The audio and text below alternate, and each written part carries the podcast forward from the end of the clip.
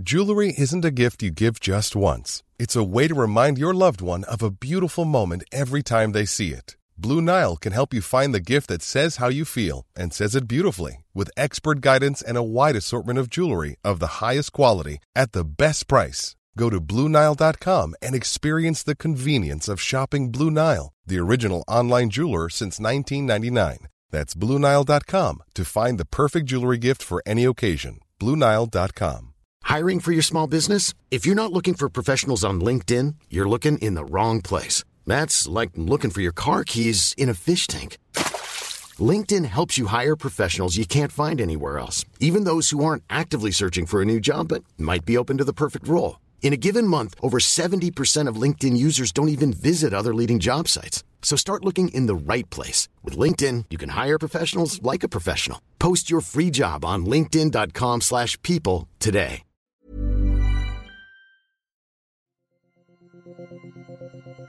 True Hauntings is a Human Labs original podcast. The Ostrich Inn in Slough, just outside of London, England, has seen its fair share of spooky happenings in its 800 year history. Most famously, the murders that were allegedly committed in the 17th century by the then landlord Mr. Jarman and his wife, who came upon a very profitable way of making extra income. Join us this week as we go back to England to examine the case of the infamous Ostrich Inn. Murder, thievery, highwaymen, it has it all. Hi, I'm Anne. And I'm Renata, and it's time to dig deep into history once again in this episode of True Hauntings. Anne and Renata have been investigating paranormal occurrences for the past 20 years. They have been at the center of various unexplained phenomena and have witnessed countless ghostly experiences. The duo now turn to high profile cases that have attracted the eyes of the world. Between the dimensions we see and the dimensions we don't, supernatural forces are at play. Evil lurks within the shadows of our homes and in the darkest corners of our minds. It follows us like a shadow, forever. This is where nightmares become reality. This is True Hauntings. Hey, Renata, how are you feeling, girlfriend? Oh, I. Oh, Oh, dear. just just to, to punch it home there, have another hack. I am getting better. I am getting better. Um, it was two weeks of absolute misery with some sort of viral infection or something that it was. They said it could possibly be a bit of pneumonia, but you know, whatever it was, laid me flat for two weeks and I was worth nothing. Yeah, it was pneumonia, trust me. The Mm. way you were coughing and hacking and carrying on, um, that was pneumonia, and you even had the the spots on the x-rays show up. Yeah, yeah. Oh, Yeah. At least it wasn't Miss Rona. We don't want Miss Well, Rona. that's what they were worried about. They were sort of saying that, you know, anything that becomes a spot um, needs to be looked at as a, a possible blood clot. Ooh, Because, you know, I'm of that age. you are of that age. where You're things could, ancient. where things could happen Things fall off, That's break right. off, snap off. and never come back again. Oh, I'm worried you might have a fall. I'll put a hip out and that'd be it. Out to pasture after that. Slip a hip, that's okay. We can still get a microphone in, in front of you, even if you're it. lying in a field half dead. I'll just pop that microphone on the side and say, Renata, it's true hauntings time. Let's go. Right, I'll be right. And then we'll get That's true. Oh, what else has been happening? Oh, well, dear old Rona has raised her head, Oh. and um, because of that, we've had tours cancelled left, right, and centre. Yeah. we no, you think you. Sorry. We are um, we are out of the Greater Sydney area, and we we did get locked down for those two weeks because we were in the Blue Mountains for a holiday. Mhm. Um, but no Rona for us. Uh, luckily, we're in the Newcastle Hunter region, Mhm. um, but we still all have to be wearing masks. And a lot of the places that we do tours at are very nervous Mhm. and have cancelled, and fair enough. Um, but yeah, it doesn't help when that's your only source of income, does it? That's true. And I had this poor lady uh, email me this morning going, Are there any tickets available for Dubbo? Gone, How many times have I put it up on? Oh no, you've tried, tried and on tried. Facebook. Um, and now, how many times have I put it up saying it's cancelled? Yeah. And um, yeah, But if anyone wants to sport, support us on our Patreon account, we actually do have a Patreon account. If you love what we do, um, hop over there. The the one I really strongly uh, advise, and it's not just because it's the highest tier, is the Grand Pooh-Bahs, because that's where all the fun and the shenanigans happen in uh, that particular group. But uh, look up Anne and Renata, frightfully good, on Patreon, and join. Feel free to join our family. Um, any donations there are gratefully accepted at this stage of our lives. Oh, and look, people are saying at the moment that, you know, it, one month can either mean uh, survival or closure Yeah. for businesses. And many businesses, not only the ones that we run, are at that point where if you don't support in some way, um, we it's it's like the last the last straw that breaks a camel's back. Yeah. We're feeling that we're doing this for nothing. I'm so, buying online with all the smaller stores at the moment that Yes. I can buy my food from and getting it delivered. Yeah, And it's costing me a little bit more, but I know that it's going to keep that family going a bit longer. Yeah, So yeah, I'm doing true. my bit. I ordered wine the other day, That's going to help. that will help. I do like my Chardonnays. and Chardonnay. My Sauvignon Blanc. But at the moment, we can't go anywhere really. Can't do much um, other than um, entertaining everyone with some lives. I think, and yeah. and you know, just, Although we can being we can run some things on the Australian School of Ghost Hunting. yes, we We'll, can. we'll pop some courses up there, and uh, if you can't watch live when we do the live ones, you can watch them later, so Mm. you don't feel like you have to be there for the live. But the live is where we will answer the questions as you ask, etc. But let's get on with today's show. Let's.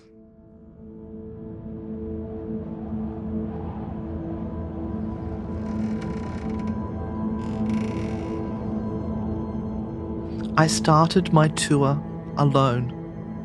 Walking out of the Elizabethan room, the next room I entered was a small bar behind it. The lights were off. I cast my eyes around and, after a short while, left the room. Next, I entered the room next door, the blue room. This was just before 11:05 p.m. and again, the lights were off. As I stood inside, my face started to flush and tingle, and I sensed such an oppressive feeling of hostility and discomfort growing on me that I could not bear to stay in the room and made a hasty exit. As I left, I shuddered violently and shook. But once I went back into the corridor again, I felt fine. Later, I returned to the room a couple of times, once with a similar result, and then on an occasion when others were in there and the atmosphere seemed less thick. On the fourth approach, when the room was empty and in darkness, I noted the following in the report. This time, however, I approached it alone and stood outside the door, peering into the darkened room. As I stood there, I suddenly felt such a strong sense that something within the room was dashing out towards me from around the corner that I started and, rather unprofessionally, ran off. At 1:30 a.m., having told this to no one, I was talking with a fellow investigator, Jean, in the bar downstairs, who said that she had sensed a very oppressive atmosphere in an upstairs room and described it as the room that pushes you out. It turned out to be the blue room.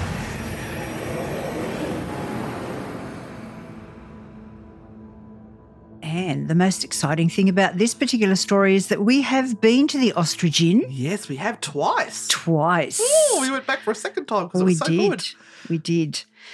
And it's one of those places that we really enjoy going into because parts of it still remain very much like the original. So you mm-hmm. have these rickety stairs heading up into these tiny little rooms where no wall is straight and the same height and the ceilings can be buckling and it just is has this romantic feeling for people like us who are not accustomed to buildings like that living in Australia. Yeah, and it's got the beautiful whitewashed walls and exposed wooden beams. Oh, yes. Oh, it's glorious. Yes. Didn't we we stumble upon it um, because we arrived in London a day early because my my um, time changes weren't very good at when I was trying to work out when we were going to arrive. Oops. Yes. And um, we were looking for places to visit, and you found it. Mhm. So we just popped in, hmm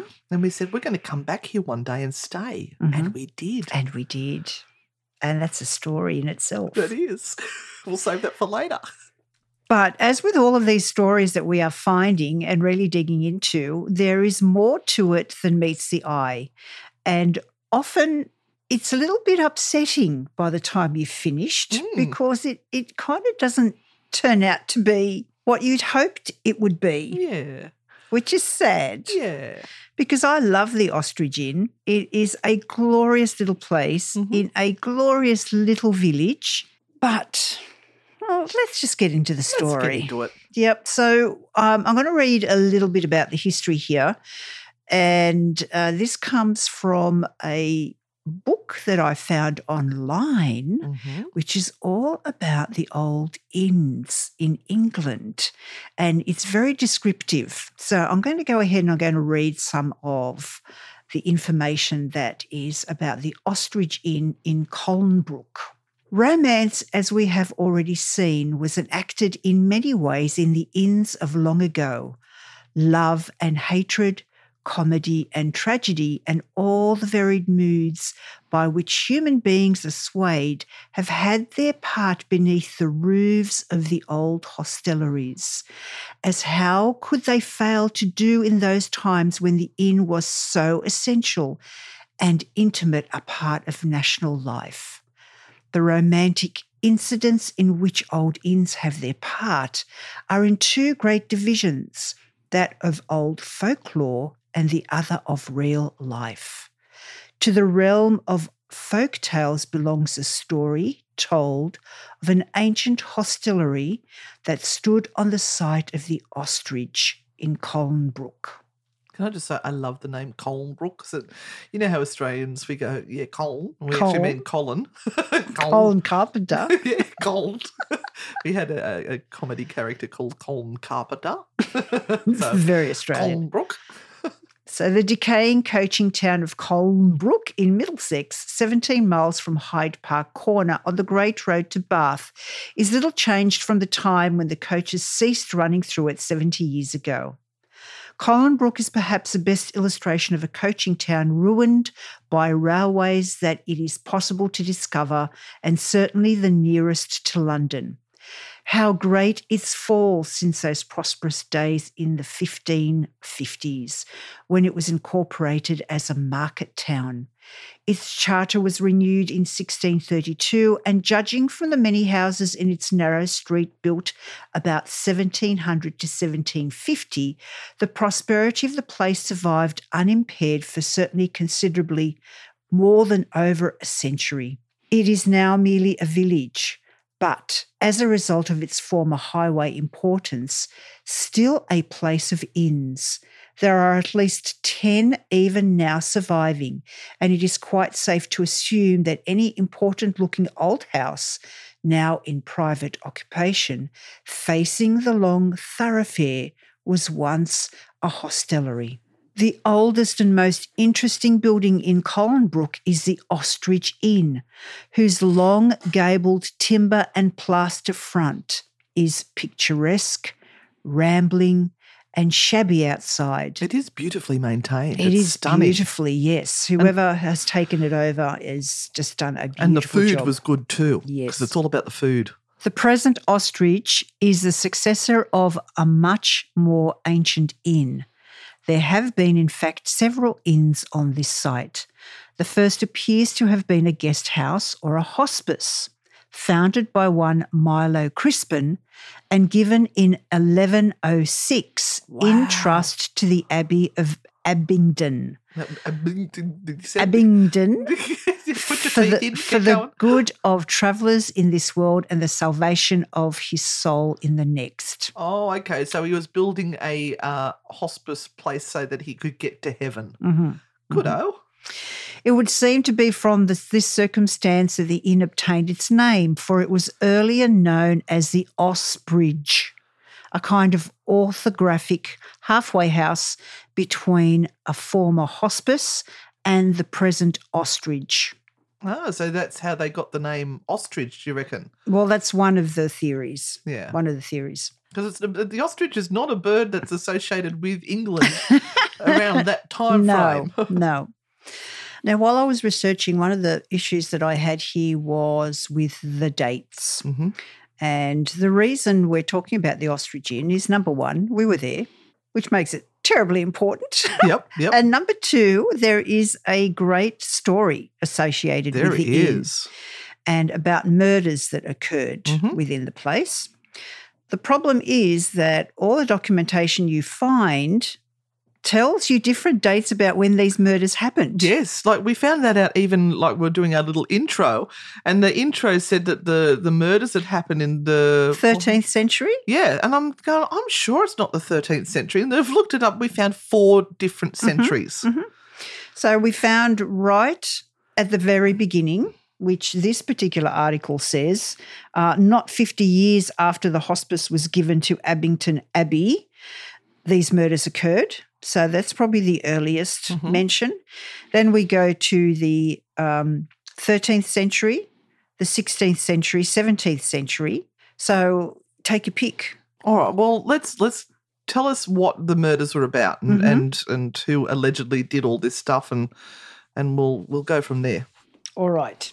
According to this pleasant and famous history, there was once upon a time, in the days of Henry I, one Thomas Cole, a wealthy clothier of Reading, who was used frequently to travel on his business between the town and London. Commonly, he journeyed in company with two intimate clothier friends, and he himself was a, a worshipful man of honesty and great wealth, and One- was I wonder if they had clothier parties together at the ostrich inn. I just that word clothier, Cl- Clothier. clothier, and two intimate friends. I to see them doing dress ups. Mm, Sorry, that- just, just my mental musings. Yep. So the three would usually dine at the Ostrich on the way to London and on return sleep there. So we are asked to believe that this businessman, Thomas Cole, on such occasions, gave the money he carried into the care of the landlady overnight, and that by this misplaced confidence he was marked down for destruction. Ooh, So Jarman, the innkeeper, and his wife had long been engaged in what was rather delica- delicately styled the systematic removal of wealthy guests. systematic removal, Mhm. uh, And- murder. Yep. and had devised an ingenious murder trap in the principal bedroom, by which the bed, firmly secured to a trap door, was in the dead of night.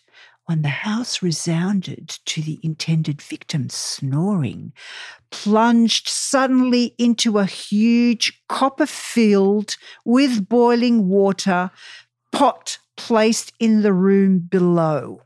So basically, they got them rotten drunk, helped them up to bed, got them into bed, and there was this this contraption, Mhm. so that once that they were sound asleep, the bed angled up, a trapdoor opened, and the body slid off the bed into a vat of um, water. I heard oil as well, Mhm, mhm, where they instantly died. mhm. Nice. So he was polished off, as Sweeney Todd himself would say. And should it happen that other guests of the night before asked after the missing one, they would be told that he had taken his horse early and gone away. They just left early. They wanted to get home to the missus. Yes. So I've gone home now. We saw We did. this contraption made up as a little model. Yes. So yes. they have this when you walk in. Uh, the landlord at the time, which I don't think is the same landlord that it is that's there now, because the whole place went up for sale again in 2020, was very open in telling us the story. And we actually have a little video of um, some information that Oh, he gave we? us. Yeah. Oh, oh, you'll have to pop that up on our Facebook page. Everyone head over to the True Hauntings Facebook page and we'll put that up a day or two um, after the the um this this episode goes live. Yeah. So we did a little interview with him and he took us up and around and he showed us this contraption of how it worked. Yeah. Uh, we were allowed to stay in the room. yes, they were so moment. generous with their time, weren't yes. they? So was this the first or the second visit? This was the second visit. the second visit. Mhm. They were actually um that into all of it that they allowed us to spend as much time as we wanted in that room Mm-hmm. because there was nobody there that night. That's true. And there's That's another true. whole story there, but we'll get to that later. Mhm. now, um, so they had this mischievous plan that anyone that was quite wealthy would literally be polished off, never to be found again. The victims, the victim's horse would then be taken to a distance and disguised. I don't, I don't know how you disguise a They horse. put a frock on it. I'll put a nice necklace on it and, and smacked it on its ass and said, Off you go, honey. Um, and uh, the person's clothes would be destroyed and his body thrown into the Colne or into the I Thames stop laughing every time we say gold. I like Colin. and his money added to the fortune um, of the host and his wife. Now, see, here we have also a problem because here it says that, well, they drowned him in a, a vat of water, Mhm. which is allegedly boiling. Boiling vat of water or oil, yes. Yeah. Uh, and then his body was thrown into the local river. Yes. Um, but there are other stories where the body would go into the boiling vat of oil hmm and then Mrs. Jarman would make pies. Oh, see, that feels like a Sweeney Todd reference Yes. to me. But the, Yeah. um, I think they would only use oil if they were going to get good crackle out of it. It Oh, would- Mrs. Jarman, your crackle is sensational Oh, today. my- What's your secret? Oh, I can't tell you, love. They'd put me in jail if I told you what happened. I marinated it in some beer. That's how I got Oh, it. my gosh. You'd get a fellow coming in. Mhm, Yep. He'd go into the room, mhm. which they kind of called the condemned cell, above the copper, and by the next morning would doubtless have been floating inanimate in the Thames. Oh. So they said. Apparently, there were, um, the river ran right underneath the house or right next to the house. Yes. But I don't remember seeing a river when we were there. No. We didn't go out the back and have a look, though. No, we didn't. No. But We didn't know all this information. Well, we knew some of it, but not the nitty gritty. hmm Now, the other issue with this is when you dig deeper, is that you find out that maybe not all is true. Right. I hope you're not going to ruin my bit. No, I'm not. I'm not. I'm not. After inviting wealthy travellers to sleep on a specifically made hinged bed, Jarman would say to his wife, There is now a fat pig to be had if you want one. And she would answer, I pray you put him in the hogsty till tomorrow. The victim would then fall through a trapdoor into a vat of, po- of boiling water. Mm-mm. Soup. Ew. Now, are you going to mention the story of um, uh, Derek Okora? oh, yes. Okay. Well, I, I won't interrupt you then. Boy, do I have a I've got- story for you. I've got things. I've got plenty of notes here, but um, it's probably the same sort of stuff that you've Yep. got. And the, look, the most interesting thing uh, in this is the part about the ghosts and the stories. yes. Well, is it? I think it's intriguing because now I feel really foolish I having having been there twice and going, oh, we're in the room where it all happened. I know. I And then to find out that maybe not. well, let's let's just just before we jump to any conclusions, All let's right. weigh up the evidence that's there. okay.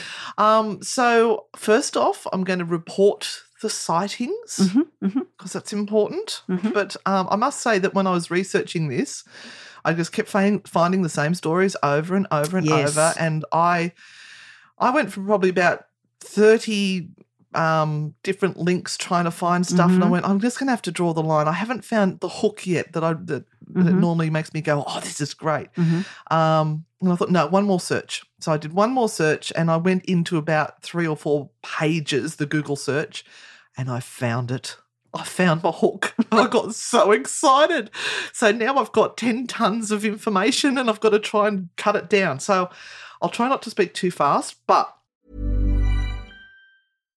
If you're looking for plump lips that last, you need to know about Juvederm lip fillers. With Juvederm Volbella XC and Juvederm Ultra XC, your lip look, whether it's subtle or bold, can last up to one full year with optimal treatment and no additional maintenance. Find a licensed specialist and see if it's right for you at juvederm.com today. That's J U V E D E R M.com. Add fullness to lips in adults over 21 with Juvederm Volbella XC or Juvederm Ultra XC. Do not use if you have severe allergies or a history of severe allergic reactions, or if you're allergic to lidocaine or the proteins used in Juvederm. Tell your doctor if you have a history of scarring or taking medicines that decrease the body's immune response or that can prolong bleeding. Common side effects include injection site redness, swelling, pain, tenderness, firmness, lumps, bumps, bruising, discoloration, or itching. As with all fillers, there's a rare risk of unintentional injection into a blood vessel, which can cause vision abnormalities, blindness, stroke, temporary scabs, or scarring. For full important safety information, visit juvederm.com.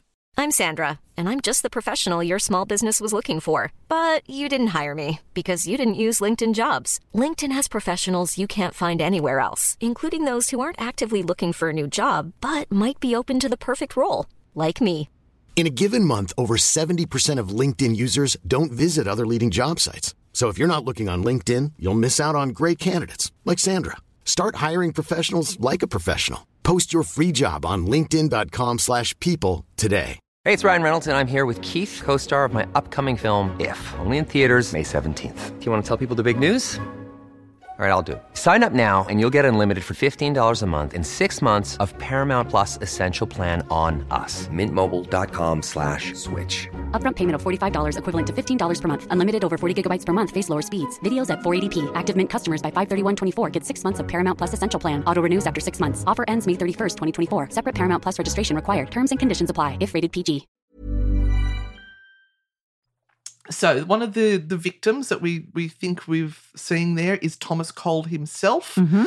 Um, and supposedly the the name of the town has been named after him, Mhm. Colnbrook. Colnbrook. Colnbrook. so it draws ghost hunters from all around the world. I mean, we were one of them. Yes. Um, and they they showed us the room where the tilting bed was located, and um, it that supposedly has this strange oppressive atmosphere, which was what I took the soundscape from. Mhm. That was actually from. Um, somebody from the Ghost Club. So, the Ghost Club, which is a very famous club in England, the oldest ghost club on record in the world, um, they did their their monthly visit or whatever it was to a haunted location. It was the Ostrich Inn.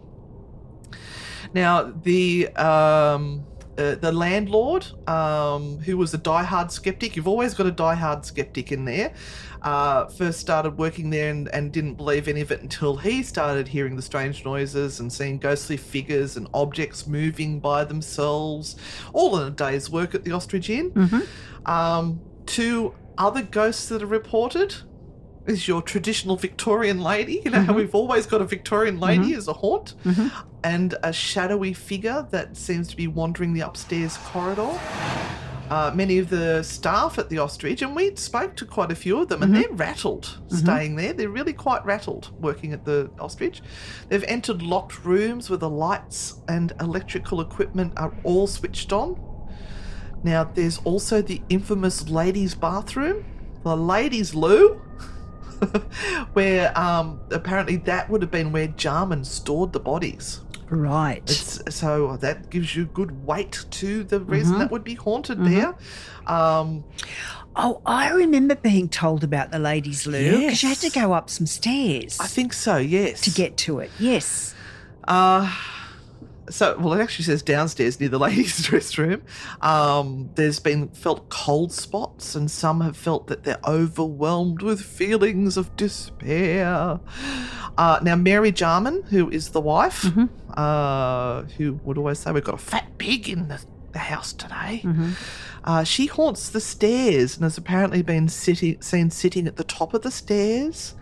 Um, also, there is a uh, report of um, a young girl as well. I don't didn't find much reference to her, but I just want to throw it out there that that's you know one.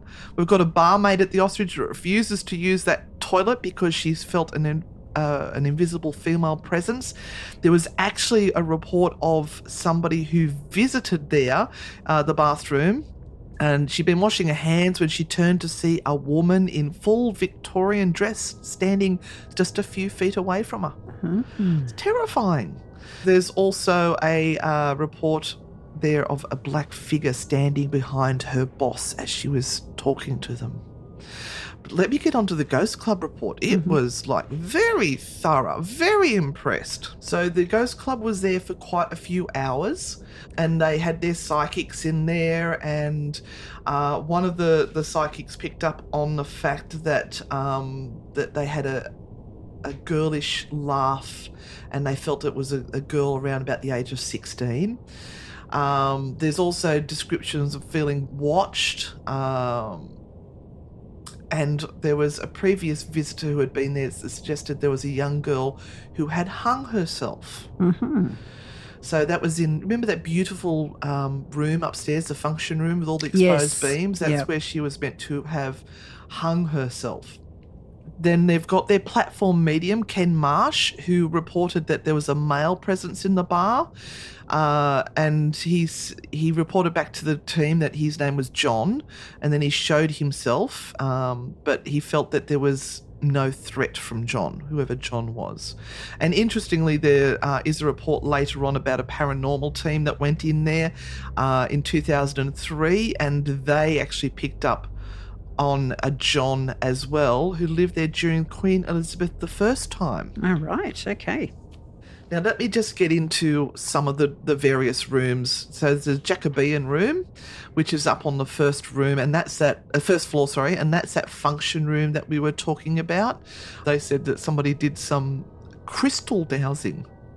Oh, I wonder what crystal dowsing. I wonder if it's pendulum. probably. Yes. Seemed to suggest that there was one male and one other present. Feeling in the room is oppressive but not unpleasant, like being in a very crowded room. When spending some time in the room later on, Philip describes a feeling of many people and impressions of swathes of movement on the floor. Somebody also witnessed an orb. Don't, don't. She had the impression that this orb was an old man's bearded face. I think she zoomed in too far. anyway, let's let's let's get on to the No, look, if she had seen it with her own eyes, that's a different thing. That's a different thing. I remember that room really well. I thought it was quite beautiful, but I didn't feel anything in I didn't feel all. anything either. And look, I have to admit that the room that was the uh, dreaded dastardly room, I felt nothing. Yeah, but it, it it has been changed Oh, it so has. much. It has. And kind of, we spent a bit of time on the floor staring into the shower because that's where allegedly the bedhead and the trapdoor was. Because the the room had been changed. Yeah. And yeah, so that's that's the life of a paranormal investigator sitting there for hours looking into the shower. That's right. Going, ooh, did I just see an orb? Anyway, the Elizabethan room. So uh, one of the members felt that there was something hovering near the window. Then there was someone else who was sensing a condition to the left side of the head, which he likened to a heavy blow to the head, and they could smell a very strong, pungent odor. Somebody farted. Uh, so yeah, that was that was the sort of thing that happened in there. Then we have the stairs, the infamous stairs. We're supposed to see Mary Jarman sitting there, and the area of the ladies' toilet. Uh, Shirley and the rest of the group did seem to have results while dowsing in the ladies' loo.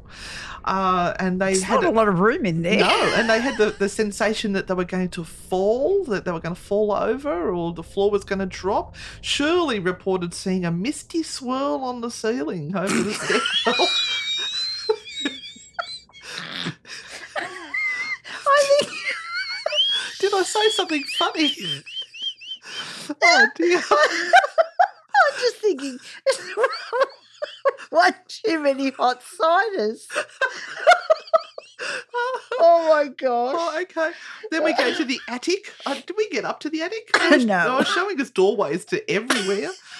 Um, so they say he's several of the more agile and adventurous investigators Those under 50. took turns in going up into the attic. They said it was a bit dusty and constantly gloomy. Fancy that. Uh, which could give you the, the false sensation of something happening up there. Yep. They felt sudden drafts and cold spots, which is to be expected in the attic, I suppose. Um, Oh, but they did have an impressive sudden drop in temperature of over six degrees at one point. Oh, someone opened a door. Oh, you'll be pleased to know that Ken, Ken, there, oh, I'm gonna lose her. Ken sensed a great amount of energy up there and reported seeing green orbs. Oh, that's amazing. Yeah. Oh, and they they they dubbed it um, Slimer. So Slimer was up in the attic. um, now the wine cellar, uh, everyone did feel uncomfortable, but it seemed calm and peaceful. Probably because they were drunk. Anyway, then we move on to the blue room. So that's the infamous room. Um, everyone's sort of talking about um, residual energy, uh, feelings of foreboding, depression, distress, and decom- discomfort. Um, so We got nothing.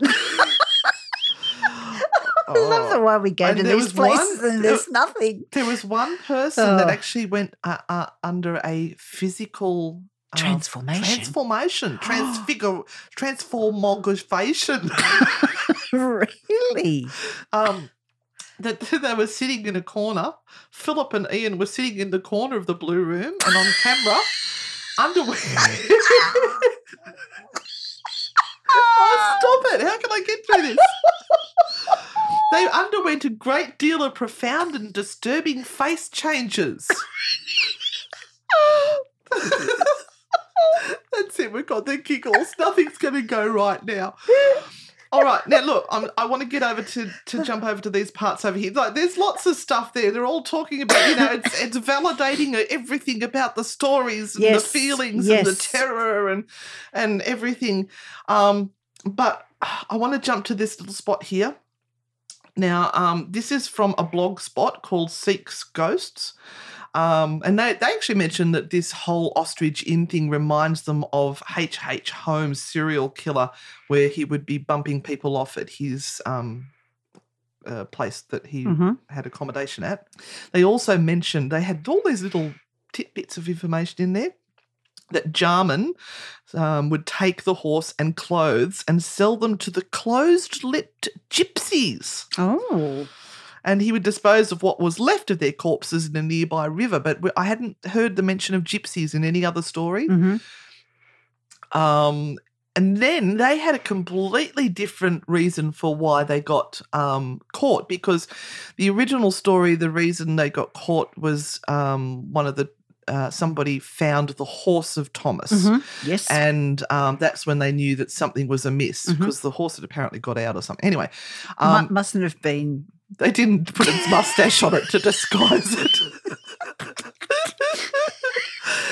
Uh, anyway, Jarman was able to get away with these murders for many years until one traveller that fell asleep in the booby trap bed woke up, got out of the bed to use the chamber pot.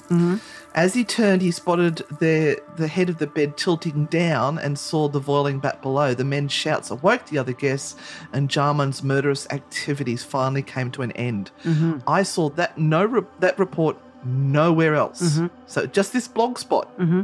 I think they're making shit up. anyway, let's keep going. Well, I remember quite some time ago after we'd actually gotten back from the ostrich inn, I did find somewhere, and I looked really hard and I couldn't find it anywhere again, the whole story about Mrs. Jarman being hung Yeah, I remember them telling us about her being captured and she was still in her 90 and they Yes. took her out. They told us that. Yes, Yeah, but anyway, look, I'm, I'm going to keep going with Yes, the go uh. Mm-hmm. blog spot because they're, they're obviously such a wealth of information. So, seeksghost.blog. So, they've found this quote, which was an original account of the murders. So, this is like a witness statement. Mm-hmm. Right. Let me read it to you. It's in oldie, In- oldie in- English. the oldie, the oldie English. So, we're going to have to try and do my best. right. This man should then be laid in the chamber right over the kitchen, which was a fair chamber, and better set out than any other in the house. The best of bedstead therein, though it was little and low, yet was most cunningly carved and fair to the eyes. The feet were fast nailed to the chamber floor in such sort that it could not in any wise fall. The bed that lay therein was fast sewed to the sides of the bedstead. Moreover, that part of the chamber whereupon this bed and bedstead stood was made in such sort that by pulling out of the two pins below in the kitchen, it was to be let down and taken up by a drawbridge, or in manner of a trapdoor. Moreover, in the kitchen, directly under the place where this should fall, was a mighty great cauldron, wherein they used to sieve their liquor when they went to brewing. Now the man appointed for the slaughter were laid into his bed, and in the dead time of night, where they were sound asleep, by plucking out the forested pins, down would the man fall out of his bed into the boiling cauldron, and all the clothes that were upon him were being suddenly scalded and drowned. He was never able to cry or speak one word.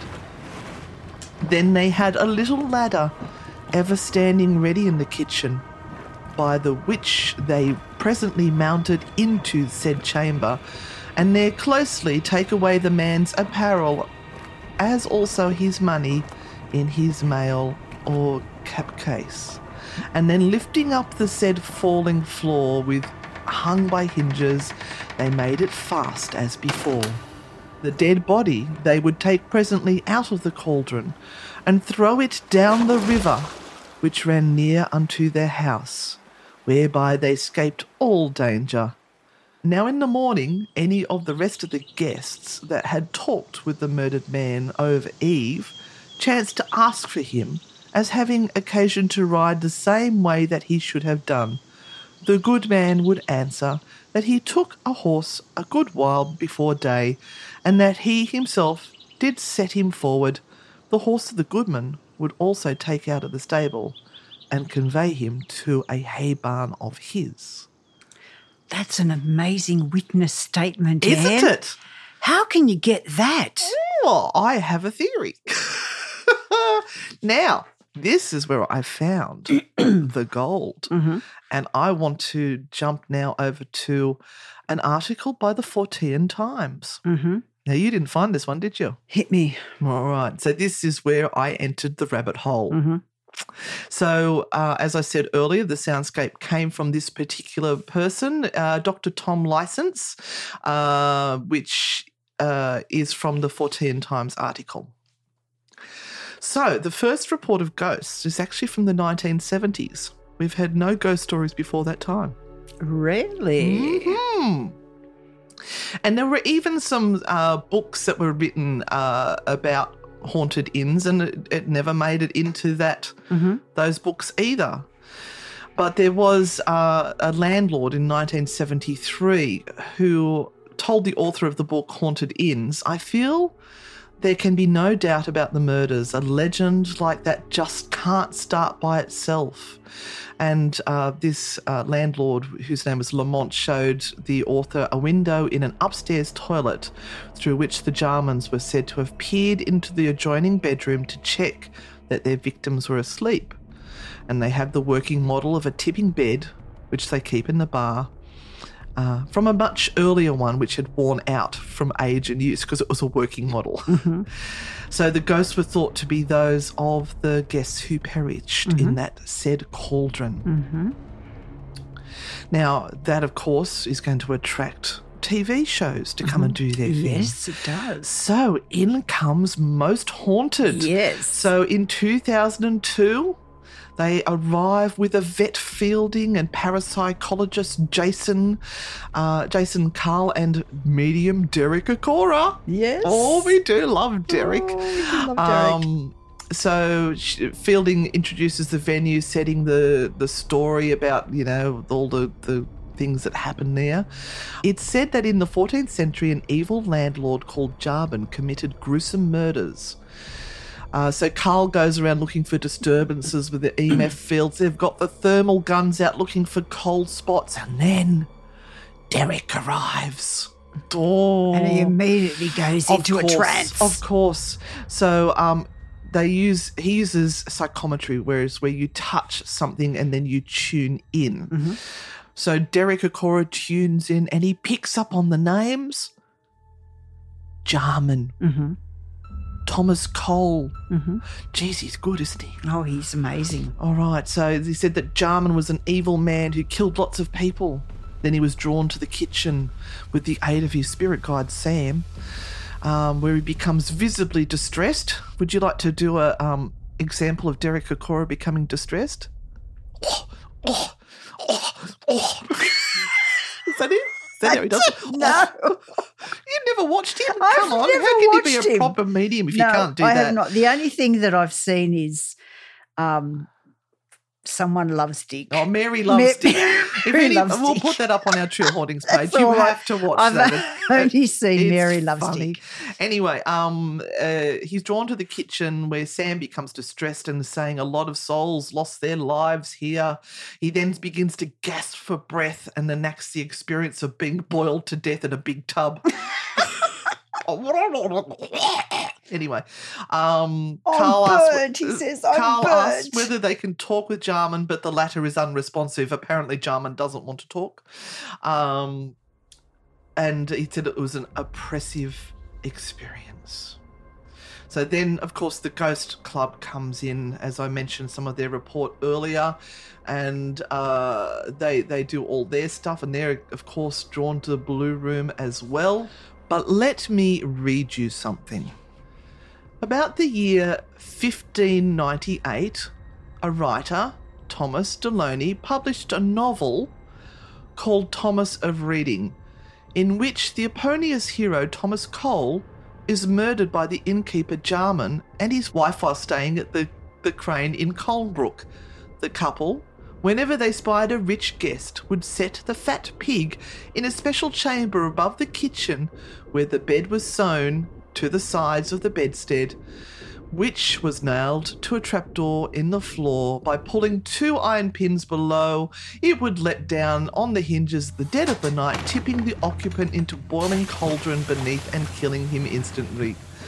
In Cole's case, however, the couple made a mistake, leaving the stable door open. Cole's horse bolts and is discovered. Jarman flees, and his wife confesses to 60 murders.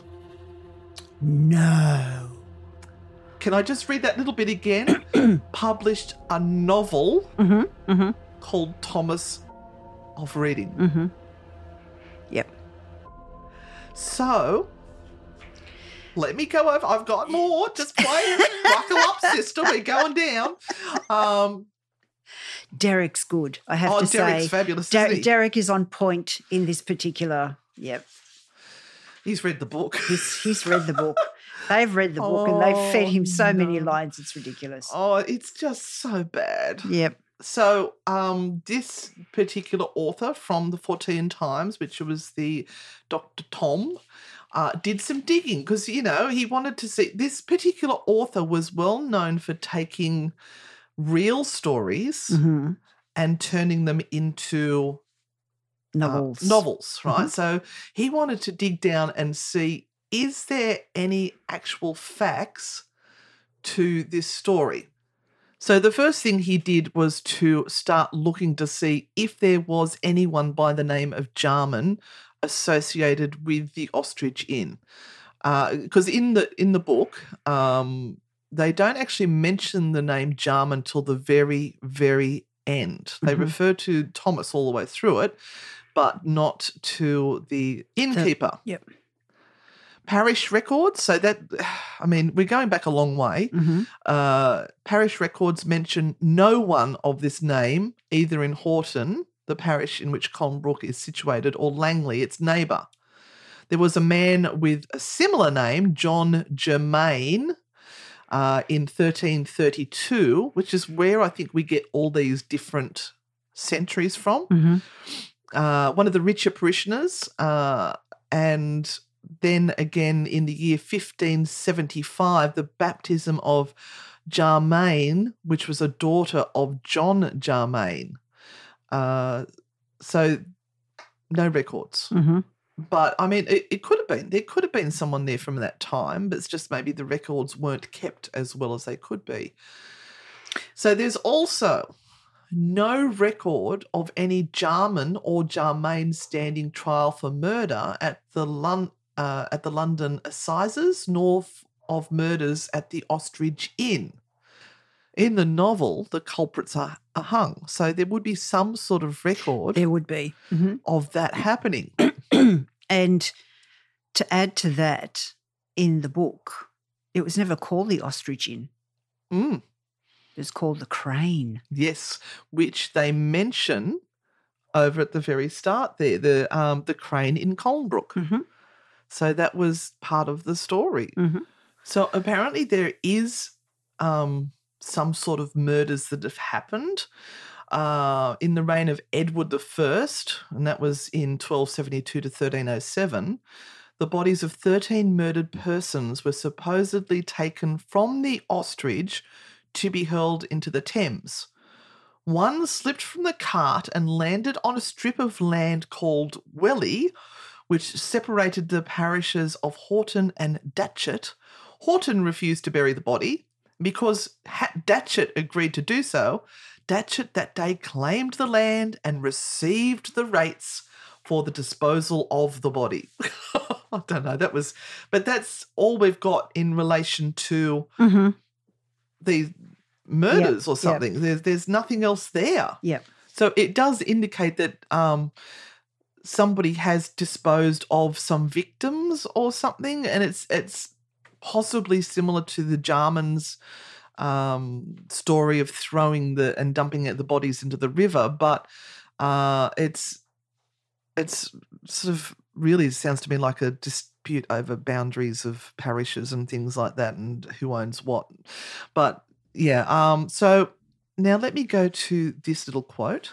So, going back to the Ghost Club report, to give them a little bit of credit here, um, they did include an excerpt from the uh, book or the story, Thomas of Reading, uh, and this is what they've got here. Her wicked counsel was followed, and when they had listened at the chamber door, they heard the man sound asleep. All is safe, quoth they. And down into the kitchen they go, their servants being all in bed. And pulling out the iron pins, down fell the bed, and the man dropped out into the boiling cauldron. He being dead, they cast his body into the river. His clothes they made away, and all things as it should be. But when he came to the stable to convey thence Cole's horse, the stable door being open, the horse had got loose and with a part of the halter about his neck and straw trusted under his belly, as the ostlers has dressed him o' eve, he was gone out at the back side, which led into a great field adjoining to the house. And so leaping divers hedges, being a lusty stout horse, he got into a ground where a mare was grazing, with whom he kept such a coil that they got into the highway, where one of the town meeting knew the mare and brought her and the horse to the man that owed her. That sounds like they had a bit of a frisky time in the paddock before they were caught. Anyway, they've cited this as to say that they think the ghosts and the legends are associated with this story and that it's a true story, right? So that do you see where I'm getting at with that? The Ghost Club is saying that because of this quote, Mm-hmm. that um, the legends of the ostrich inn or the this book Mm-hmm. is based on A true story. based on a true story. Mhm. Take you back to the eyewitness account Mm-hmm. that was quoted by the blog spot. I got online and I found this Thomas of Reading story. And it's Guess word for what? word. It's word for word, Word for from the word. story. Mhm. Yep. So, in actual fact, this whole ghost story Mhm. is based on a story created by an author. Yep. There is no links to any living person or similar murder whatsoever in this whole wide world. hmm And now we've got ghost hunters that are going in there who Mm-hmm. are getting evidence of this whole story. hmm The uh, innkeepers are saying, oh, yes, this happened. This is the room where the bed was.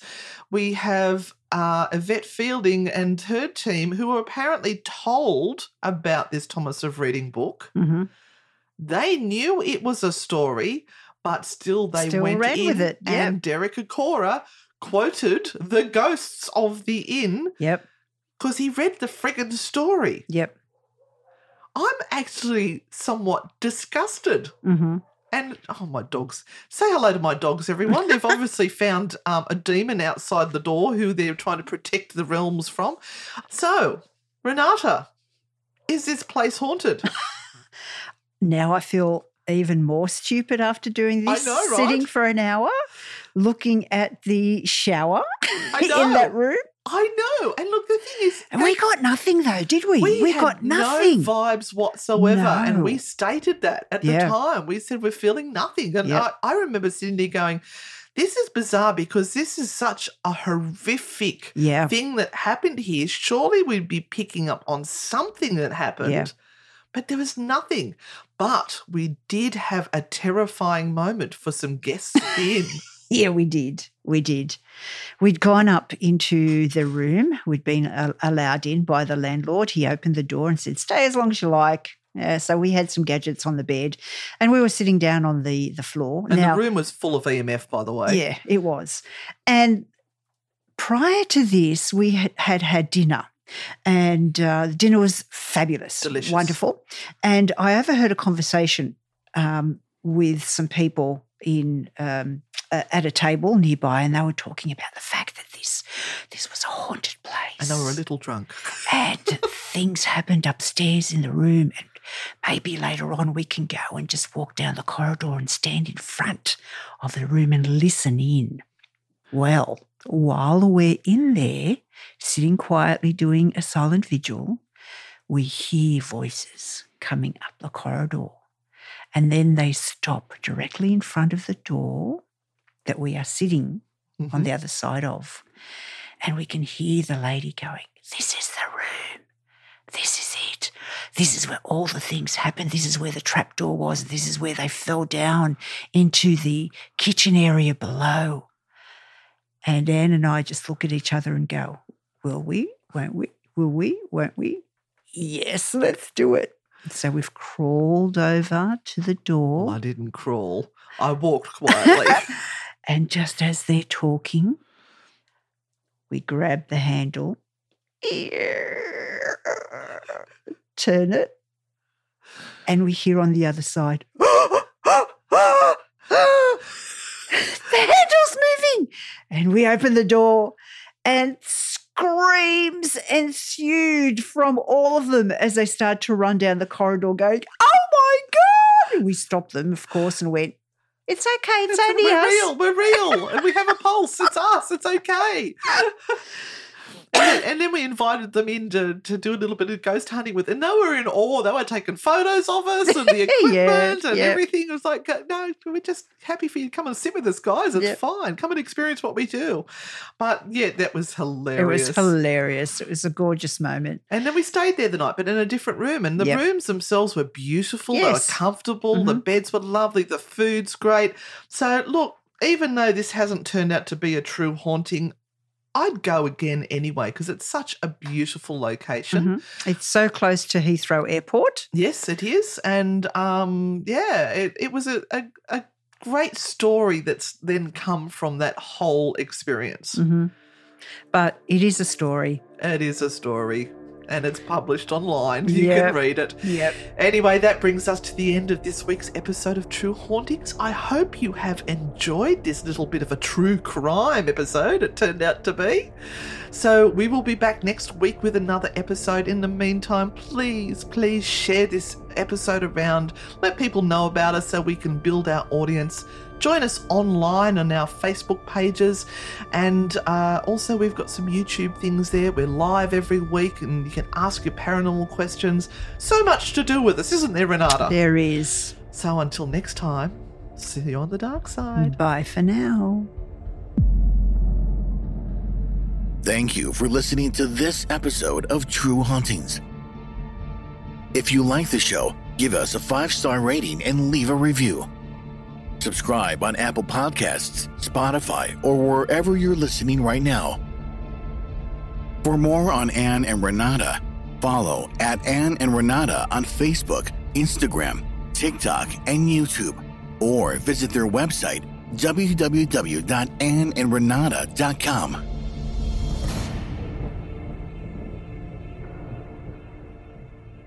True Hauntings is a part of the Human Labs Podcast Network.